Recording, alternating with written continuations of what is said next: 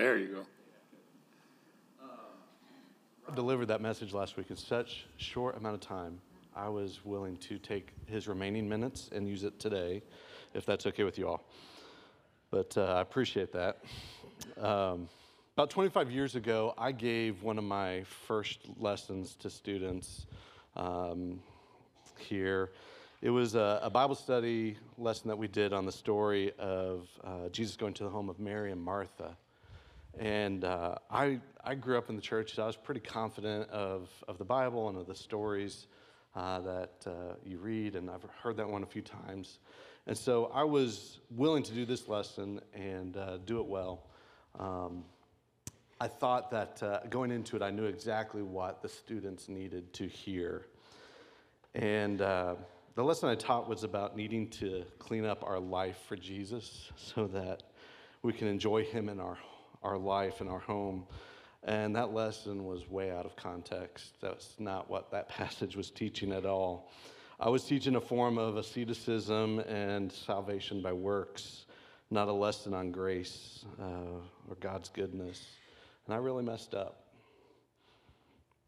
Thankfully, two other leaders there, dear friends of ours, Brad and Lisa, uh, they pulled me aside that night afterwards and, and they corrected me in private. They, um, very Priscilla and Aquila type of way. They corrected my teaching and, and, directed me in a way that I needed to handle Scripture and, and, do well, and so that the next time I would do better. And, and I felt in that moment like a complete cotton-headed Ninny Muggins, um, but I didn't feel attacked. Um, they could have addressed me in a lot of other ways that a lot of people do, right? They could have been harsh with me and, and uh, wanted me to just stop from speaking such false teaching and never speak again. Um, they could have addressed me right there in public in front of the students and uh, uh, to be sure that everybody who heard the lesson that I gave knew what the truth was and, and not to take anything I said as true ever again. Or they, or they could have spoken about me instead of with me and never let me in on what I had done wrong. Maybe they would have uh, even posted some comments or trolled me on social media, which in that day probably would have been MySpace.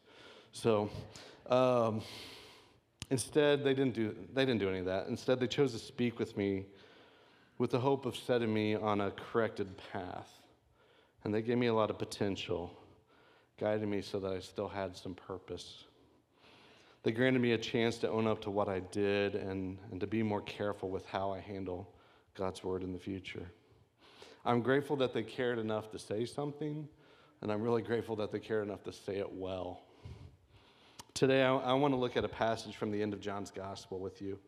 Uh, it might very well be one of my favorite scenes in the whole Bible, probably because I know that I mess up a lot just like Peter does, and probably more because I continue to learn just how amazing Jesus is as I read this passage.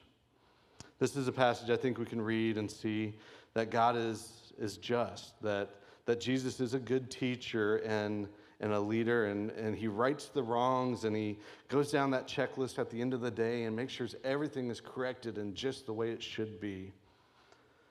But I think if we skip over a study of this passage and we just read it, we might miss out on something tremendous about Jesus here we might read it and realize that we need to clean up our house, and we might totally miss the opportunity to sit in the glory of God. Jesus Christ, God incarnate, and what he's willing to, to do in you and me. I think I'd, I'd kind of like to know today what the creator of the universe would like to do through people like you and me. I think that could bring a lot of hope into this world for us, and I think that's probably what this world needs right now. So, so let's read it and let's discover what Jesus does for a bunch of cotton headed Ninny Muggins like us. Turn to John 21, verse 2. As you're turning there, let me, let me set up the scene for you. This moment is happening just weeks, maybe just days after Jesus has resurrected from the dead and appeared to his disciples a couple times. And that's not a lot of time when you compare it to the three years that Jesus has spent with these disciples teaching them. It's kind of like finals week in your senior year, your last year of your high school career, when you're trying to cram everything in, you're trying to complete all those assignments you didn't get done in time, and you're trying to learn all the lessons that you kind of paid attention to, but you didn't really pay attention to, and you're trying to get prepared for that final exam that's about to happen. It's really not enough time, but it is a lot of time when you sit and stew on what you haven't done and what you need to do, and you think about everything that you are. Maybe that's what Peter was doing. Maybe, maybe a few weeks was too much time for him to be thinking about all that he had done. See, a few chapters before the scene, Peter and the disciples were in their upper room with Jesus. And Jesus was teaching them another lesson, washing their feet, and they didn't pick that one up either. And Peter declares to Jesus, he says that, uh, don't just wash my feet, but wash my head and my hands and my whole body while you're at it. And Jesus is like, no, Peter. Um, correcting Peter, he says, that's, that's not what this lesson is about. Later that night, Jesus is telling the disciples what he's about to go through, and that he'll go through it alone.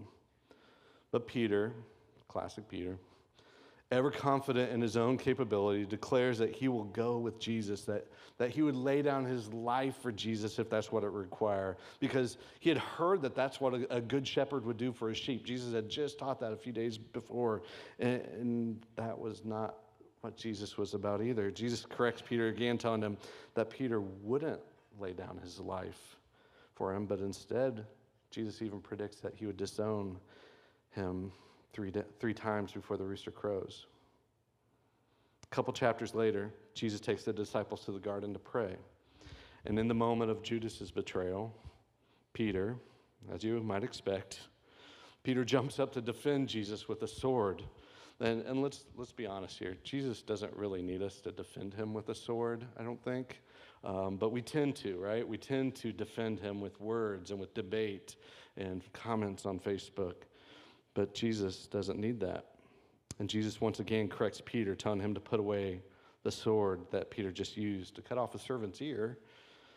And Jesus has to fix, fix that mess that Peter made and heals the servant on the spot. You'd think that's enough, but it keeps going.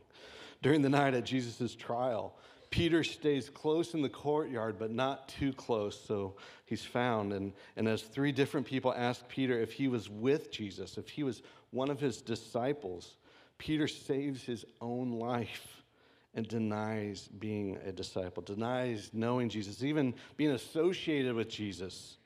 And then the rooster crows. And in that moment, Luke in his gospel says that the Lord turned and looked straight at Peter.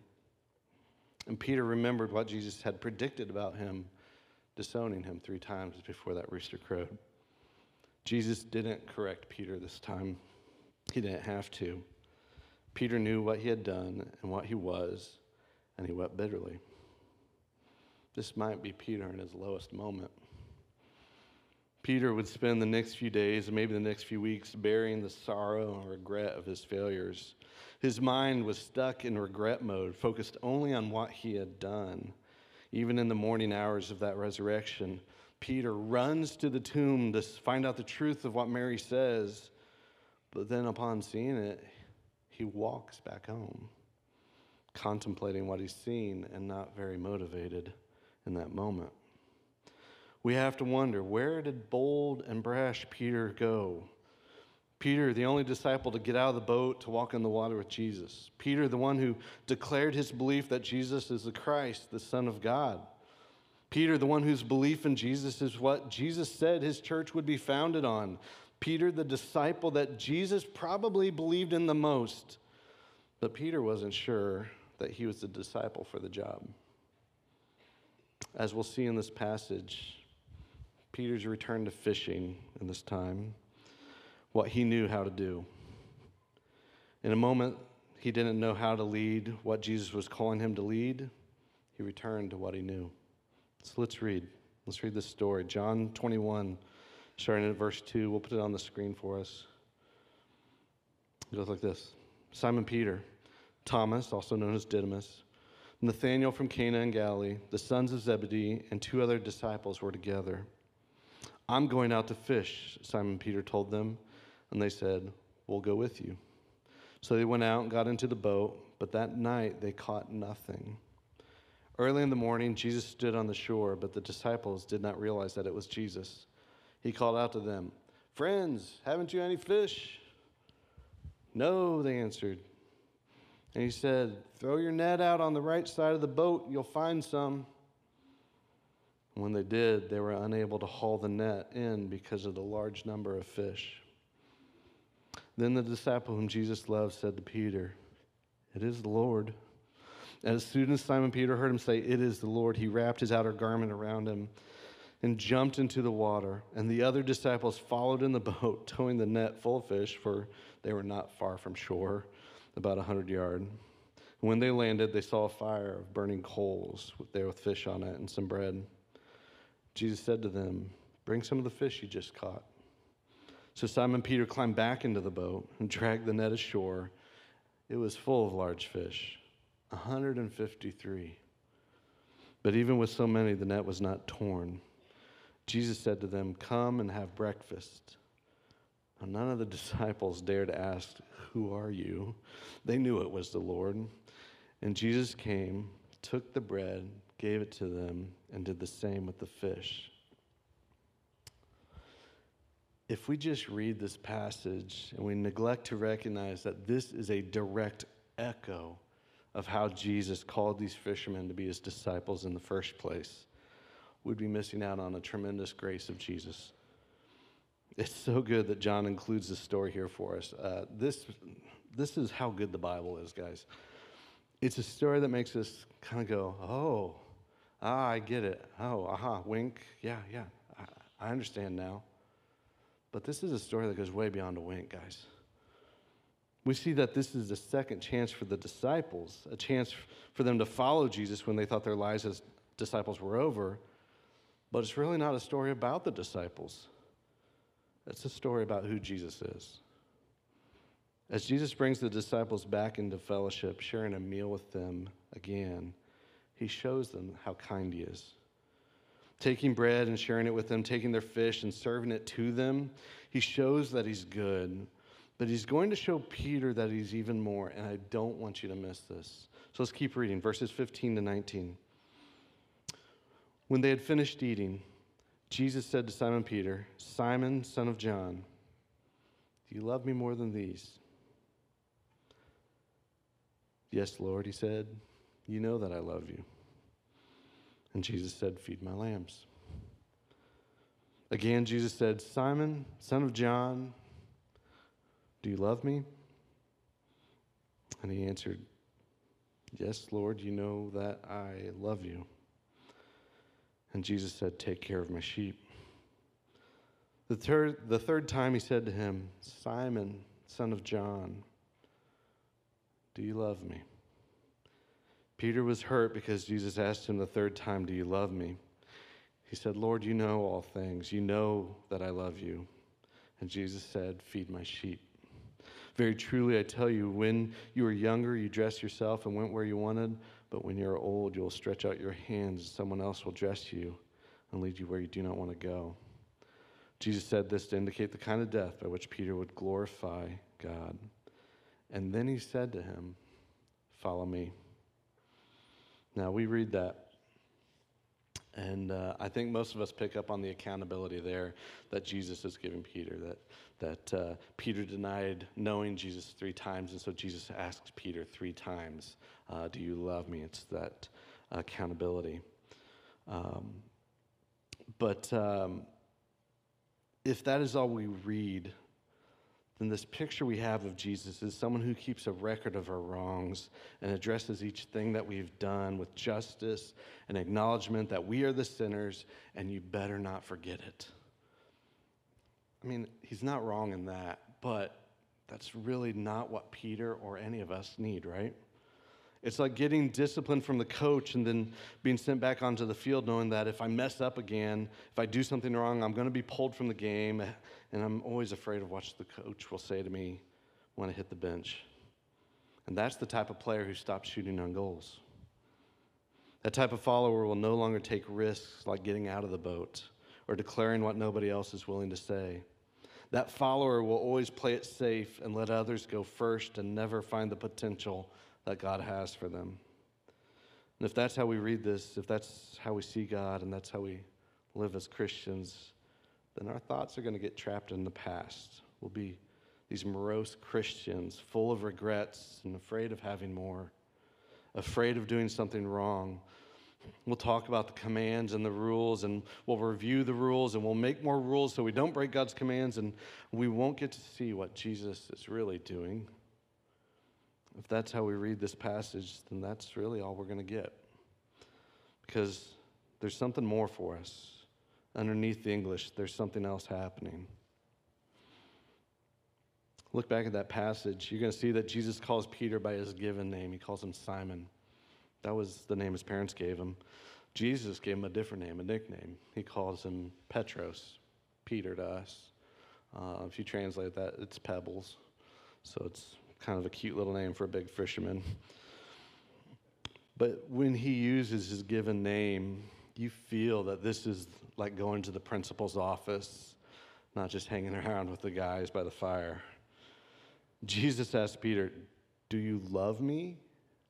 And the Greek word for love that he uses is agape.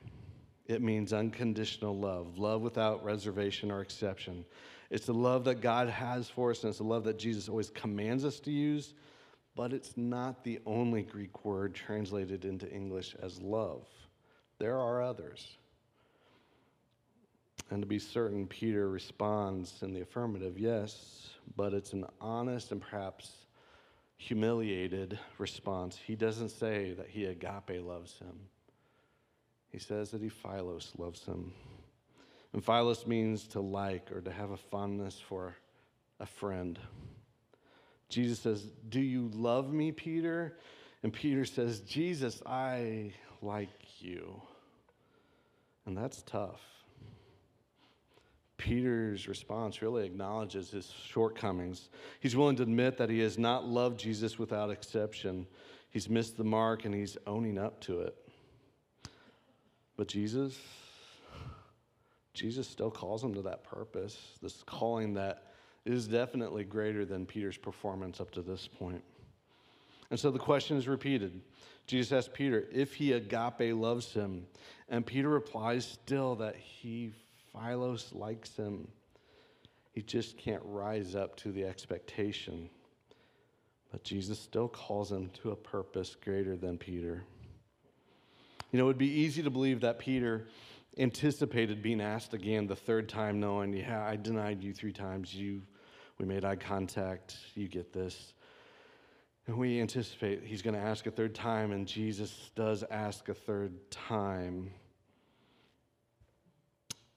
it's painful for us to watch someone else get reprimanded, right? It says that Peter was hurt that he asked, but not, not hurt like you might think. See, Jesus changes the story, he changes the expectation. That's what Jesus does. The third time Jesus asked, Jesus comes down to Peter's level and asks him the same question Peter, do you philos me? He doesn't ask if he agape loves him. He uses the word that Peter used, philos. And Peter responds, I don't think hurt because he got asked a third time. I think hurt because Jesus had to come down to his level. Peter responds that he does philos love him. And Jesus not only continues to call him to a purpose, but he tells him what lies ahead for him and finishes with that same calling that Jesus gave Peter on the beach years earlier follow me.